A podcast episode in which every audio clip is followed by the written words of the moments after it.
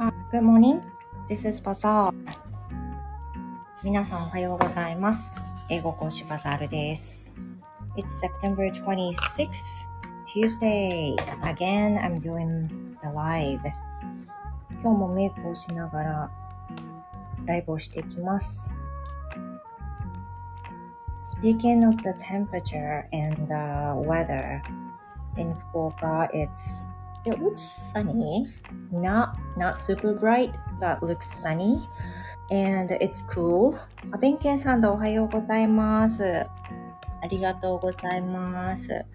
弁慶さん、先日の絵めっちゃかっこよかった。すごいお上手で、しかもなんか他の方のコメント見てたら、あれは呪術廻戦のキャラクターなんですね。多分娘に見せたらすぐ分かってただろうなって思うけど、すごいかっこよかった。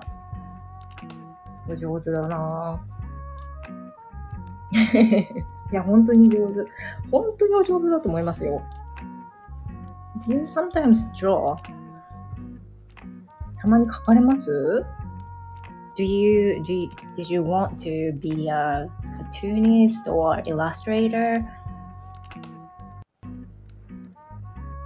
ちょっと絵を描く仕事をしたかったとか本当に思いませんでしたすごい上手だから、あの絵の上手な人、あの感じは若かりしき頃に相当描いてた人だと思ったんですよ、私は。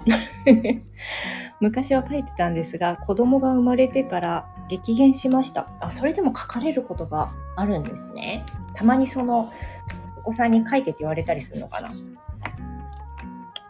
Yeah, when I was a child, I wanted to be a cartoonist or illustrator because I liked to draw. But now, I don't draw anything. もう完全に maybe my ambitious is gone. 私の、なんというか、絵に対する熱は 冷めてしまったのか、めっちゃ私も好きで絵描くの。小さい時、勉強しないで絵ばっか描いてたんですよ。漫画ばっかり。漫画も好き、アニメも好き、声優さんも好きっていう根っからのオタク気質 で。そう、あ、そうなんだ。子供には深海魚、深海魚とか恐竜とかアンパンマン。あー、むずくないですか？地味に。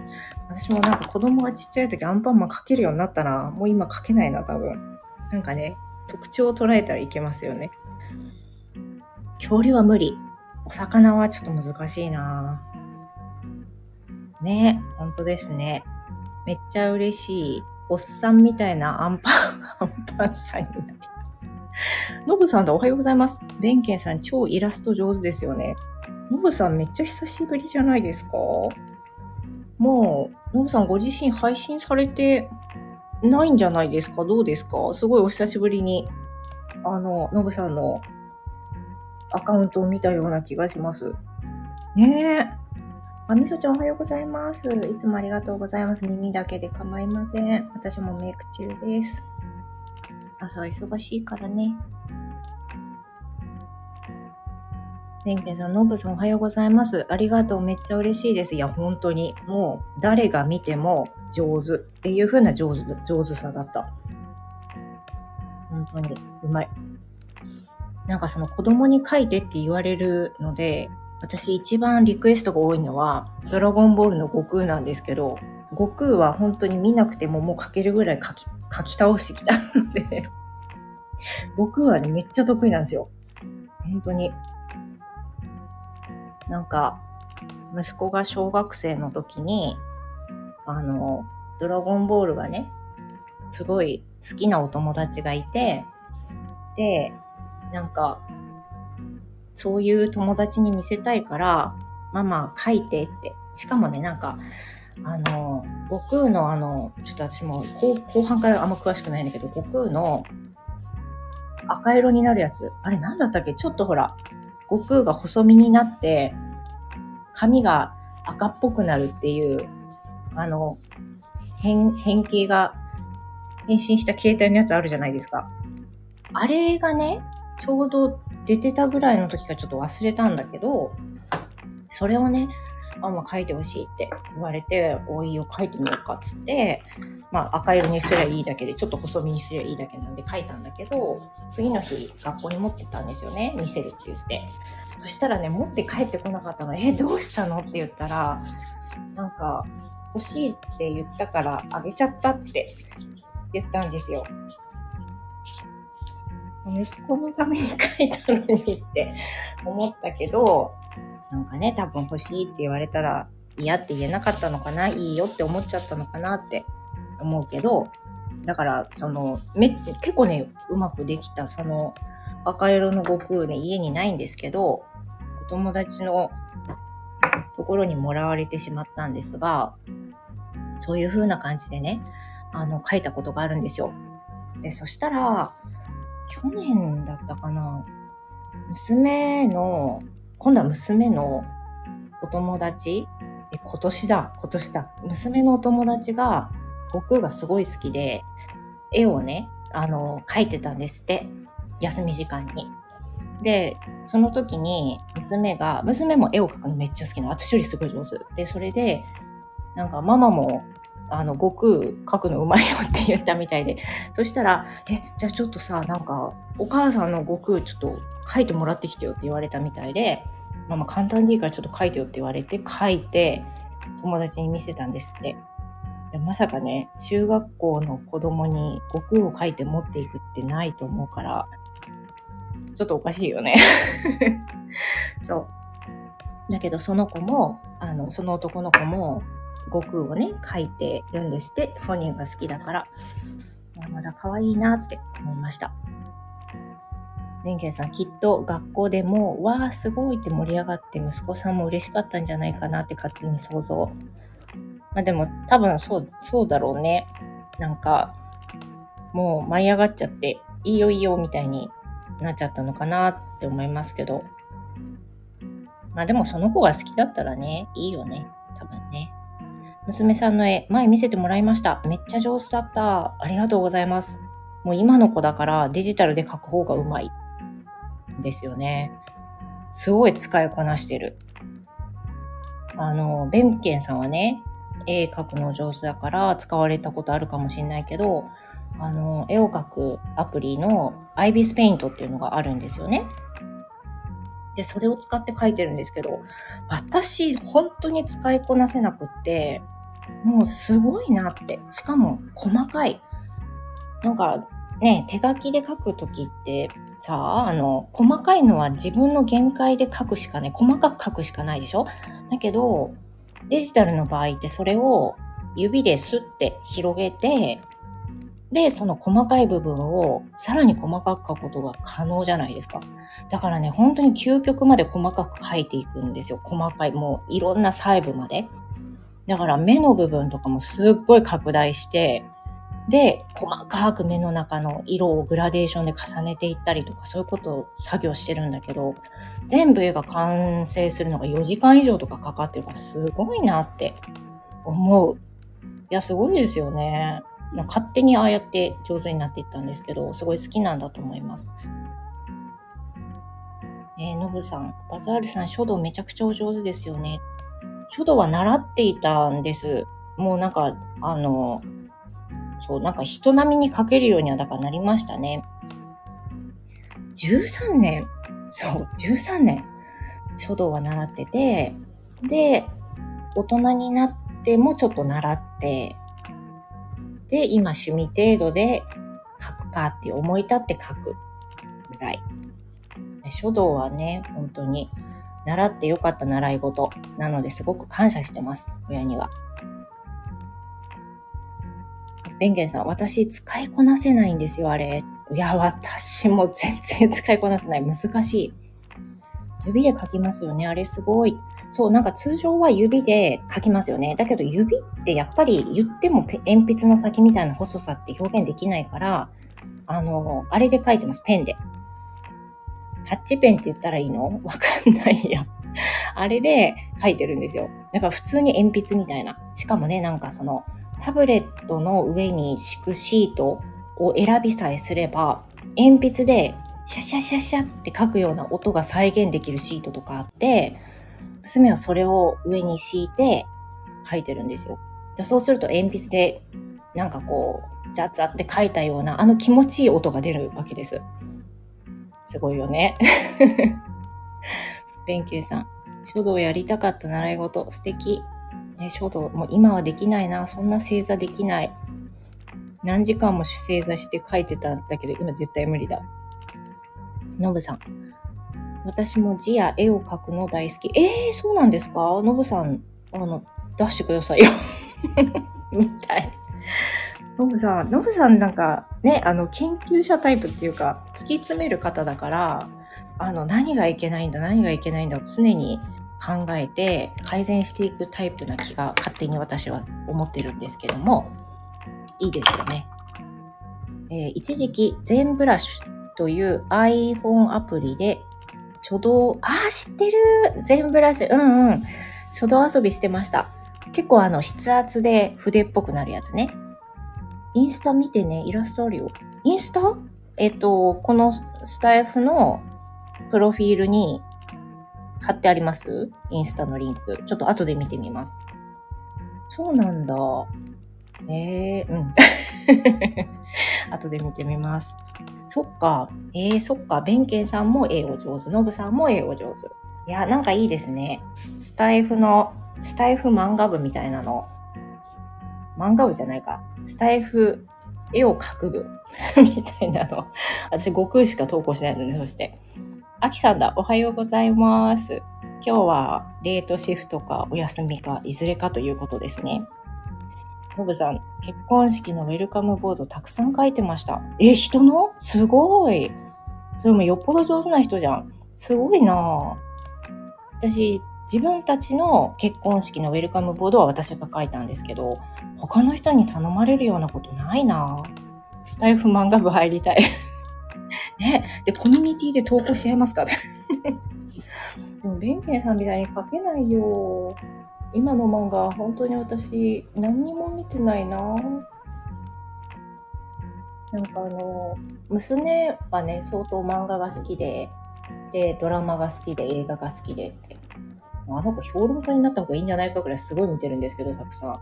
その、その漫画とかもね、めっちゃ詳しいんですけど、それに話がついていけるのがギリ夫。で、息子はそもそも漫画にあまり興味がない。なんかアニメをたまに自分が見たいものを見るぐらい。で、私はもう完全にもう漫画とアニメは燃え尽きてほとんど見てないっていう感じで、今、話題のアニメ、それこそ呪術廻戦とかも名前は知ってるし、娘も好き。で、娘も確かコミック持ってるんですよ。で、息子も多分アニメ見てて、で、夫も知ってるけど、私一人疎いっていうね、状況です。そう、秋さん、今日は絵の話です。なんかね、弁慶さんが絵が上手っていうのは、この間先日のコミュニティで多くの方見られたと思うんですけど、なんと、ノブさんもね、絵を描くのがお上手そうで、あ、ノブさん、気づいたのごめんなさい、遅かった。保育園送り行ってらっしゃい。気をつけて行ってください。あきさん、上のところ、えー、だんだん私のコードが読めるバザールさん休みです。あ、よかった。弁慶さん。旦那がすごい漫画アニメ好きで、そこからネタバレされまくってます。あ、それやめてほしい。ほんとスポイラーやめろって思いますよね。勝手に言うなやって。ね、私が最近見たアニメとか、あと漫画って完全に娘にあの、押されて、見よう見ようって言われて見たやつしかないんですよ。自分の意思で見ようはないんだけど、最近見たやつは推しの子。推しの子は、夫と娘はもうコミックも Kindle で買って全部今までのとこ見てるんだけど、私はアニメで見たいからアニメのとこで止まってるんです。もう第1部終わりましたけど、第2部早く始まってほしい。推しの、推しの子はめっちゃ面白いと思う、お話が。絵も可愛いしね。ね、一時期すごい流行りましたよね。あの、愛ちゃんの絵を描いてる人が多くて。あとは少し前にスパイファミリーにハマって、それも娘が面白いよって言ってくれて見たやつ。あとは、アニメ、サイキックスをサイキックスをも娘にお勧められてすごい楽しくて最後まで一緒に見たやつ。あと、かぐや様小倉世帯も一緒に見た。全部、全部娘が言ってくれたのを見てるだけ。でも、あの、面白い。押してくれるものって割と面白い。あの、リアリティショーとかドラマとか映画も娘が面白かったよっていうのをたまに見て、娘は2回も3回も4回も5回も繰り返し見るタイプなんですけど、それをね、あの、一緒に見たがるんですよ。すごい面白かったから一緒に見ようって。え、でも見たでしょっていう風に言うけど、いや、全然大丈夫だから。もう私3回目だけど、とかいう風な感じで見るんだけど、押してくれたのは全部面白い。うん、あんま外れがないと思いますね。めっちゃ見てんなと思いますよ。どんだけ費やしてんって。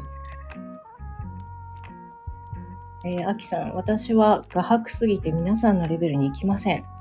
秋が吐く。秋が吐くか。ベンケンさん、えー、バザールさんに秋さんのシフトバレてます。もうね、ちょっと最近想像できるようになっちゃった。ベンケンさん、推しの子ちょっとだけしか見れてない。見出したら面白いっって思うし、見てない方もいらっしゃると思うから全て言わないけど、アニメの話で言うと、第1話だけすごい長いんですよ。まあ、あの、序章みたいな感じで、あの、第1話あるんですけど、第1話が本当に私衝撃で、えって、結構衝撃だった。だそこから、うわ、めっちゃおもろいやんってなったんですよね。あんなにキラキラした絵で、あんなにキャピキャピしたように見える絵なんだけど、お話はすっごいしっかりしてる。と思いますね。なんか、かぐや様の原作の人と推しの子の原作の人同じでしたっけ？ちょっと、な、なんかが一緒じゃなかったですか？娘がそれ教えてくれて、なんかたまにこう方向性が似てるなって思う時がある。あきさん、仕事ない時はライブにやってきますからね。そう。ペンゲンさん、あきさんわかる。ライブ参加して交流するのすごく楽しいです。嬉しいです。ありがとうございます。なんか昨日あの、韓国語の復習をしようと思って、それを振り返るためのライブを立ち上げたんですけど、洗濯物を昨日は畳みながらだったんですが、あのね、初めて誰も人が来なかったんですよ。自由、もうだから本当話すこと話し尽くしちゃって、まあ、あの自分の韓国語の日記を言って、で、改善点を考えてっていうの、まあ、誰も来ないから閉めっかってなって、10分ちょっとぐらいで閉めました。まあ、こんなこともあるんだなと思ったし、月曜日皆さん忙しいですよね。私もようやったなと思うけど、忙しいのにライブしたがるっていう状態。そして全くメイクが進んでない状態。いやーなんかね、今日、こっち晴れてるんですけど、今は。だけどさっき一番最初で言ったんですけど、まあなんかスーパー晴れてるっていうことでもなくて、どうも降るみたいなんですよ、この後、雨が。洗濯物もね、干しちゃって、あのー、早く乾かして早く取り込めるようにしたいし、で買い物も今日行かなきゃいけないの。牛乳切れちゃったでしょ？で、肉はあるけど野菜がもう尽きてる。冷蔵庫玉ねぎぐらいしかないかも。だからもう行かないと、今日はね、行かないとなーってなります。で、あの、今日は娘ちゃんもお休みしてるんすよ。まあ、週に1回か2回はこれが必ずあるんですけども、今日は行けないと。あの、スイッチオフの日がどうしてもあって。なんだか今日はお休みしてるんで、実質ね、家族4人中3人が家にいるわけですけど、そうなると、まあなんか、お昼も夜も何を作るか、何を食べさせるか考えないと、ね、地味に負担。これが一番負担かもしれない。うんもうあとはね、あの、買ったって、もうしょうがないねっていう風な感じで、学校に連絡をして、で、はぁって思う気持ちをちょっとこう、噛み殺して、明日がよりいい日になるために休んでると思うような感じで毎日、まあ、勇めてますね、自分を。私ががっかりしても娘にいいことはないし、彼女は彼女なりにそれは考えてることだと思うので、ね、それね、正直辛いよね。あの、親もやっぱり参ってしまうし、うん、なんかいろんな方の不登校に関する配信とかは聞きますけど、共感しかないし、逆を言うと不登校のお子さんがいない人の不登校に関する配信を聞くとそうじゃないのになって思ったり、だからなかなかあの折り合いつかないというか、まあやっぱり経験したものじゃないとわかんないだろうなって、どこか思っちゃうところがあったりしますね。え、ちょっと待って。あきさん、仕事中に携帯いじって何々さんがライブ始めましたって見ると、チキショーって、チキショー弁慶さん、時間帯ですかね私は仕事中で参加できへんってなりながら仕事してました。ああ、ありますあります。畜生好き。あきさん、昨日のバザールさんのライブ気づいたんですが、夜勤明けだったのでおやすみなさいと思いながら寝ました。ああ、お疲れ様でした。いやいや、あの、いいんですよ。もうあの、昨日のことがあったから今日も誰も来なくてもいいと思いながら話して いたので。なんというか、あの、メイク、全然進んでないんだけど、メイクしながら、あの、お話しするのは割と心地が、まあ、カチャカチャね、聞いてくださる方はうるさいと思うんだけれども、そちらの方が私もなんかリラックスできる感があるし、あとあの、昨日洗濯物畳みながら配信したの聞いてて思ったんですけど、あの、洗濯物畳んでる間、枕、横にある枕の上に置いてたんですよ。お座布みたいに。そしたらね、なんか一気に聞こえなくなってて、もうそのままアーカイブ残してはいるんですが、聞き取り、聞き心地が悪かっただろうなっていうふうに思いました。なんかね、はい、途中で入られた方も数人いらっしゃるんですよ。だけどすぐに抜けていかれてたから、もしかしたら聞こえづらいとか、あったのかなって。あとは韓国語勉強してない人にとってはな、なんやねんって多分びっくりされるとかもあるかもしれないですね。だって英語だってね、英語だけ喋ってたらもう聞く人どんどん減っていくもんね。これはまあ仕方がないのかな。弁ンさん、火曜日は休みなので予定が入ってない限り参加したいです。ありがとうございます。ありがとうございます。嬉しい。いや、今日どうしてもそのライブをしたいと思ったのは、まあその先ほどのあの諸事情などにより、自分の気持ちがちょっと、まあ、なんかそのまま持っていかれそうになっていたので、これはちょっとライブをしながら、自分は自分であるっていう切り替えをしっかりしようと思って、あの、立ち上げたんですね。で、良ければ誰か入ってくれたらさらにハッピーになれるかなっていう思いだったんですけど、そのモヤモヤした気持ちで、あの、吐き出した方が、より、あの、立ち直りが早くなるような気がするんですけどね。でも、言っても配信してないのに独り言してたら気持ち悪いでしょ？だから、じゃあライブをして、聞きたい人だけ遊びに来てもらってっていう風な感じで吐き出させてもらおうかなっていうのが今日のライブの目的です。それはね、いろいろあるよね。でね、一週間のうちで火曜日ってね、一番こうなりやすい日なんだ。本当に。お休みしやすい日でもあるし、まあでも、そうやってね、あの、うーんってなっちゃうんだけど、でも、あの、なんて言うんだろう。でもそのライブ始める前にふと思って、でも言って去年の、まあ今頃ちょっと後になるけど、去年の今頃は、まあ本当に一日も行けなくなってしまったりした時期があるじゃんと。それに比べたら自分で調整してちゃんといけてるじゃんって思ったらマシじゃんって思いました。まあそうやって考えてないとね、なかなかね。えー、あ、みそちゃん、コメントありがとうございます。不登校家族も探り探りですよね。ポロッと一言の間違いが怖い。探り探りです。正解はないから。で、不登校の問題も家族によって全然違うし、あの、親からのアプローチも違うと思うんで、こうすべき、ああすべきっていうのは本当に大きなお世話だし、自分がこうしてるから、あの家族もした方がいいとか、そんなんじゃないと思うんですよね。事情が違うし、子供たちがいけないって思ったのか、行かないって思ったのかもまた大きく違うし、だからそれを一言で何が原因とか、これが原因とか言われるのは正直違うって私は思うんだけど、たまにそういう配信を聞いたりすると、ちょっと悲しくなったりします。まあなんか、まあ、言ってね、そうだよね、経験してないでしょって思っちゃったりしますね。えっ、ー、と、さっきの英語の配信について、弁慶さんですよね。その英語だけ話したら人が減るってやつね。旦那とのライブ、どうしても英語ばっかりになって、どこまで訳したのかわからんし、本当ね、話もどんどん忘れていくから、英語勉強する人以外は面白くないやろなって思います。でも生きた英語が聞けるってすごい最高ですよ、弁慶さん。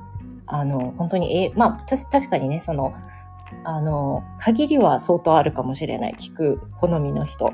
だけど、教材ではない普通の生の会話を聞く機会って普通の人ってないんですよね。私もないし。だから、そういうのが聞けるっていう、すごくレアな、その機会を与えてくれてるっていうのに、とても嬉しい人がたくさんいるって思うな。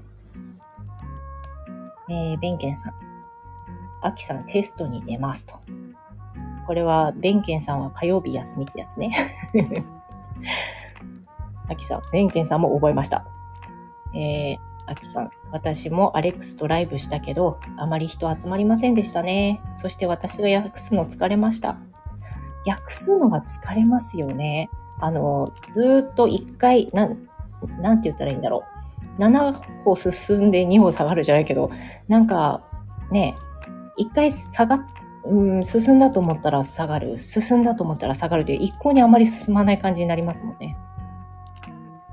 弁慶さん、訳すの忘れますよね。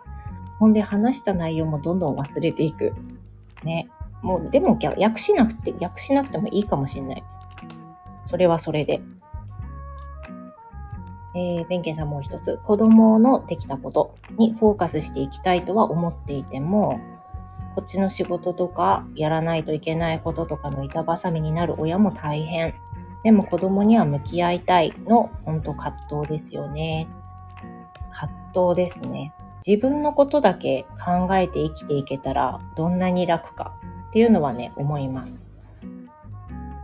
まあ、でもそれが、ね、それが何て言うかわかんないけど子育てなのかな。なんか綺麗事だけで済むわけないし、いろんなご家庭があるし、いいとか悪いとかつけられないけど、いろんなことありますよ、やっぱり。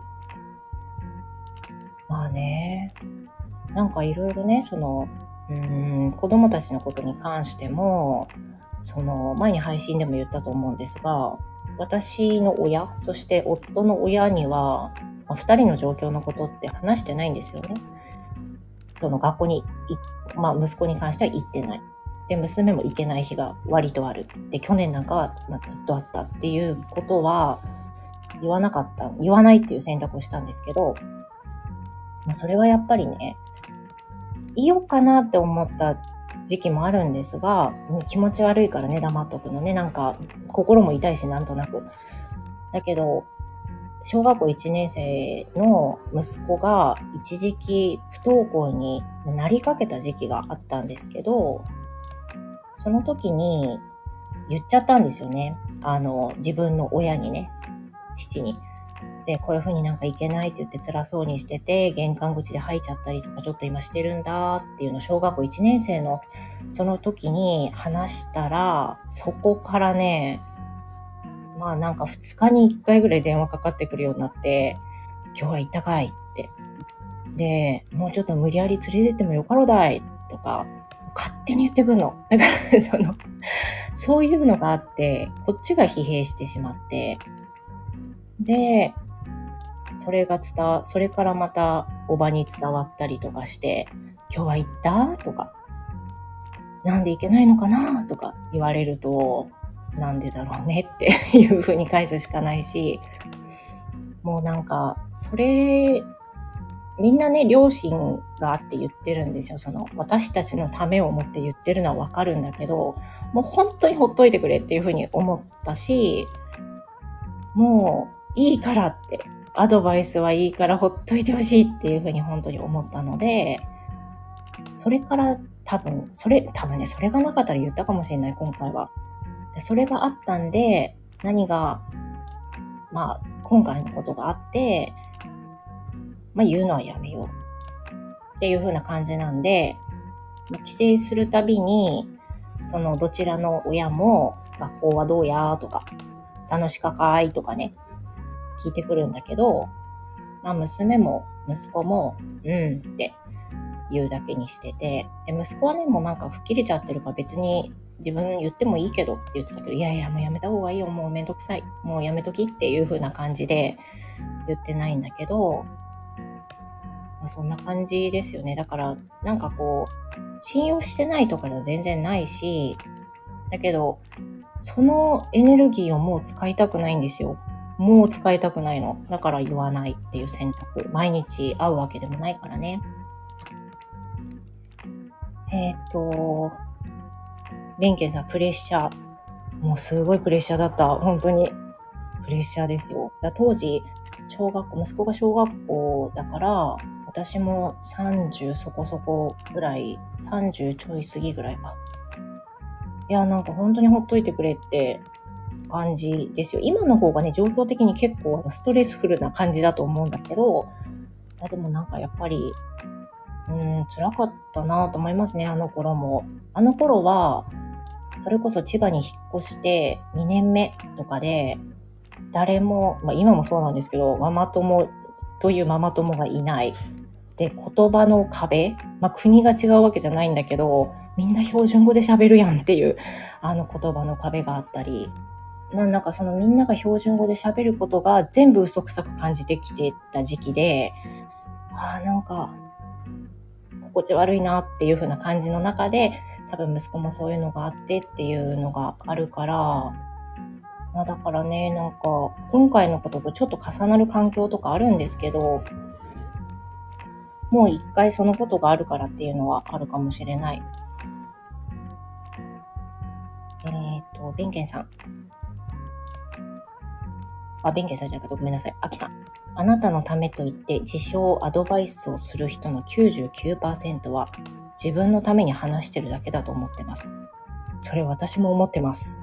あの、カノ姉妹がね なんかのポストで、自分のあなたのためって言ってくる人には、どうぞあなたの人生を生きてくださいと返してやりましょうっていう風な言葉があって、ほんとそれと思いました。あなたのためっていうの、本当にあのパワーワードすぎて、いや、本当にやめてほしい。そのなんか、よく言われるのが、老婆心ながらって言われるのをすっごい嫌いで私。老婆心ながら言うんだけどって。マジで言わんでくれと思います。本当に。そんな老婆心いらんからって思います。ベンケンさん。息子5歳、自閉ありに、ちゃんとしつけしなあかんっていう身内、複数、うわ、めんどくさー。本当にめんどくさい。本当にめんどくさい。あの、知らんのに勝手に言うなって思いますよ。もうすごい泣きたくなる。えっと、そりゃやったらあかんこととか伝えてるし、叱るに決まってるやん。当たり前じゃないですかね。そんなうまくいってたらもうそんなやってるよって。みそちゃん。うちも弟が不登校になってから親戚付き合いしんどくなりました。あの、そう、ふとした時にしんどくなるんですよ。みんなが知らないために、あの、ぐさぐさ、もう突き刺さる言葉を言われたりとかね、するから。ベンケンさん。しかもその言う人は本当に子育てしたことないんですよね。そう。もうマジであの、なんかその、親はこうたる、こうあるべきみたいな鏡みたいなの勝手に持ちかけてくんなと思いますよね。あきさん。私は不登校ではなかったけど、健康的な問題で学校を休むことがたくさんありました。親は周りからああしては、こうしてはって言われたんじゃないかなと思います。その頃は SNS はなかったから直接言われて苦しい思いをしたんじゃないかなと思います。いやー、ちょっと泣けてくるな。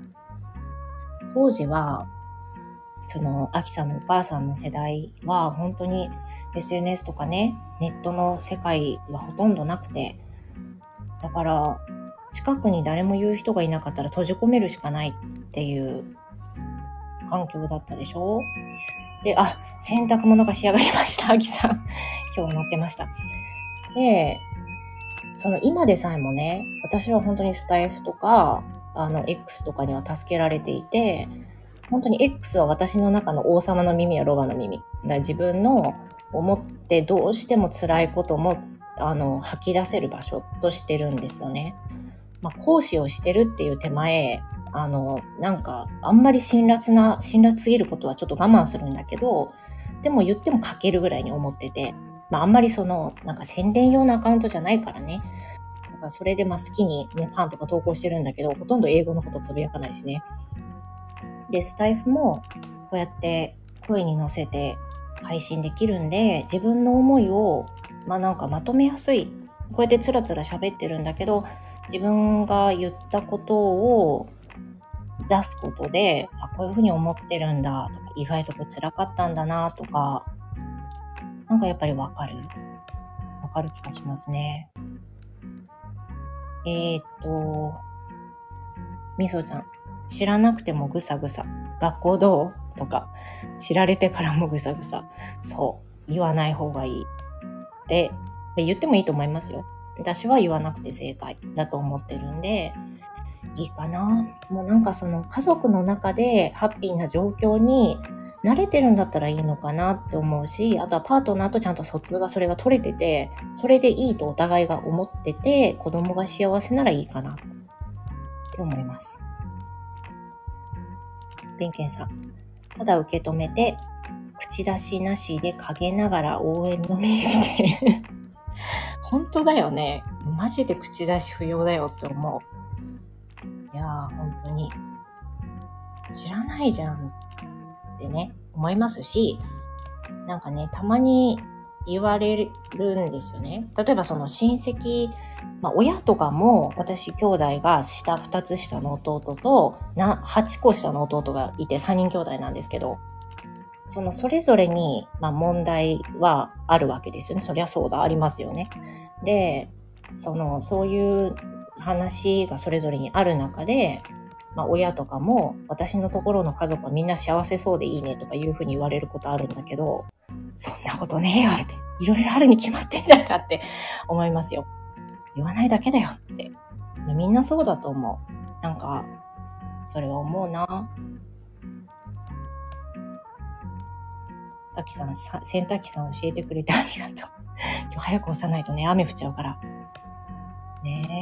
弁慶さん、十分すでに悩んでるんだもん。本当に悩んでると思う。本当に涙出てくる。そう、みそちゃん。私も今しんどくて、正論受け付けない月間始めました。いい、いいよ。いいと思います。みそちゃん。で、スタイフの中でも、やっぱりその心配してくださってるっていうその気持ちで、あの、コメントとかレターとかいただくこともね、あるけど、それはもうみそちゃんが都合いいとこだけ受け取ればいいと思いますし、私もそうすることにしています。考え方、受け取り方やっぱり違うからね。で、配信で取られた内容について、こうではないですかとかいうのもレターいただくんですけど、それも全部受け止めるとちょっと辛い時あるんで、私はそれも、うん、あの、辛い時はちょっと蓋したりすることもありますね。だってこうすればいいよなんてさ、みんなやるじゃん。やってもうまくいかないから悩んでんだってって思いますよね。そらいろいろ調べたりさ、経験談の人の話を聞いたりとかするさ。でもうまくいかないことありますから。ねえ。弁慶さん、2歳児のイヤイヤ期に正論って、はぁって思います。正論伝わるわけねえだろうってね。イヤイヤ期は究極の理不尽だもん。イヤイヤ期しんどかった。本当に。弁慶さんお疲れ様です。みそちゃんもお疲れ様。大変な時期ですもんね。こうやってね、すごい長々喋ってるくせに、眉毛一つ描いてないからちょっと眉毛描いてます。いやもうなんか、あのーそのなんだろう、現実は現実として受け止める。まあ、あまり悲観的にならない。もうこれはこうである。まあ、仕方ない部分は仕方ないってある程度見切りをつけなきゃいけないかなって自分で思うんだけど、言って、その、なんて言うんだろうな、その、まあ、それが理想であるっていう形を飲み込めない時もやっぱりあって、そういう時はね、辛くなりますね。あとは、ホルモンの状況もしっかりね。それとパートナーとの、まあ、状況とかもあるかな。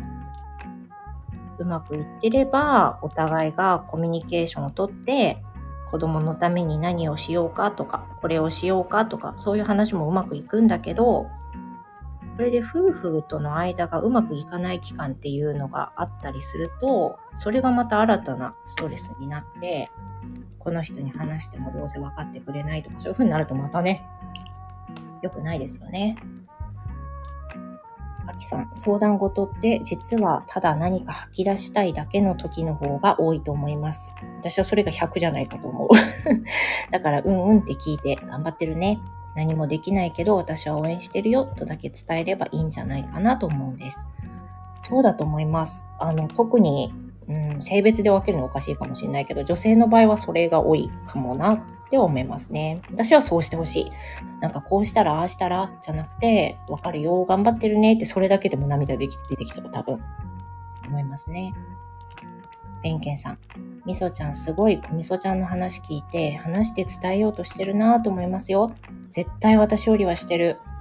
いや、くみそちゃんね、すごいと思う。あの、あの普通の何気ない会話を聞いてると、ああ、いかにみそちゃんがしっかり話しかけてて、いろんなことをやってるんだろうなって、なんか本当にその一幕しか聞いてないんだけど、それを感じる。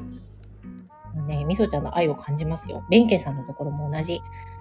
もう本当になんていうか、それぞれがそれぞれにお母さんしてるなって思います。えー、あきさん。バザールさんもベンケンさんもみそちゃんもみんなすごい頑張ってます。親はみんなすごい。いや、みんなすごい。みんながみんなすごい。いや、ちょっと、泣くな、これ。泣くな。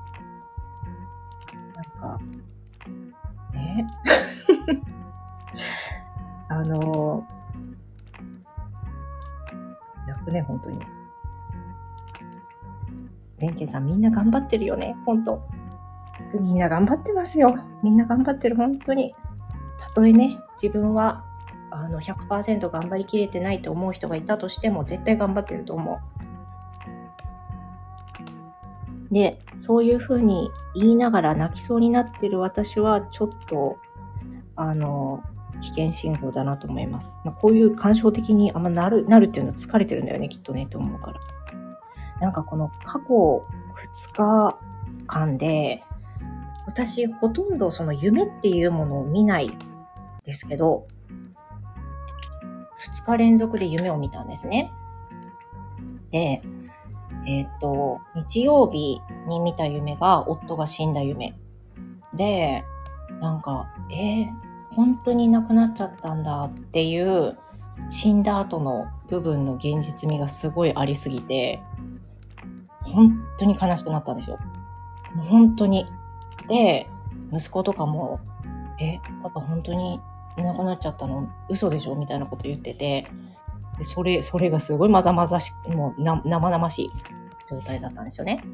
で、朝起きたら、夫がいなくて、まあ、夫はね、今週末あの、ライドの自転車の大会に出るんで、長めのライドにもう出てたんですけど、そんないないでしょ？で、しかも、あの、ライドに出た後5時間ぐらい経っても帰ってこないし、LINE も既読つかないし、っていう風な感じだから、え、ちょっと待って、山の中で倒れたりしてない熱中症とかになってて、その、その日暑かったんでね、ちょっと勝手に心配してきちゃって。で、既読つかないから、え、待って、いよいよ、もう待って、そんな夢とか見るの？何？予知夢みたいな。本気で、どんどんお腹な、お腹が痛くなってきちゃって。で、結局、4時、8時過ぎに出て4時だよ。すごくないですか ?4 時ぐらいに帰ってきて、めっちゃ心配したじゃんって。既読欲しいよ。で、しかも一人で自転車で山奥とか峠越えてる時に倒れたら何もできないじゃんっていう風になるでしょ？でもそんなさ、大丈夫だよとか普通に言っちゃって、それがなんかもう、それでエネルギー取られちゃった。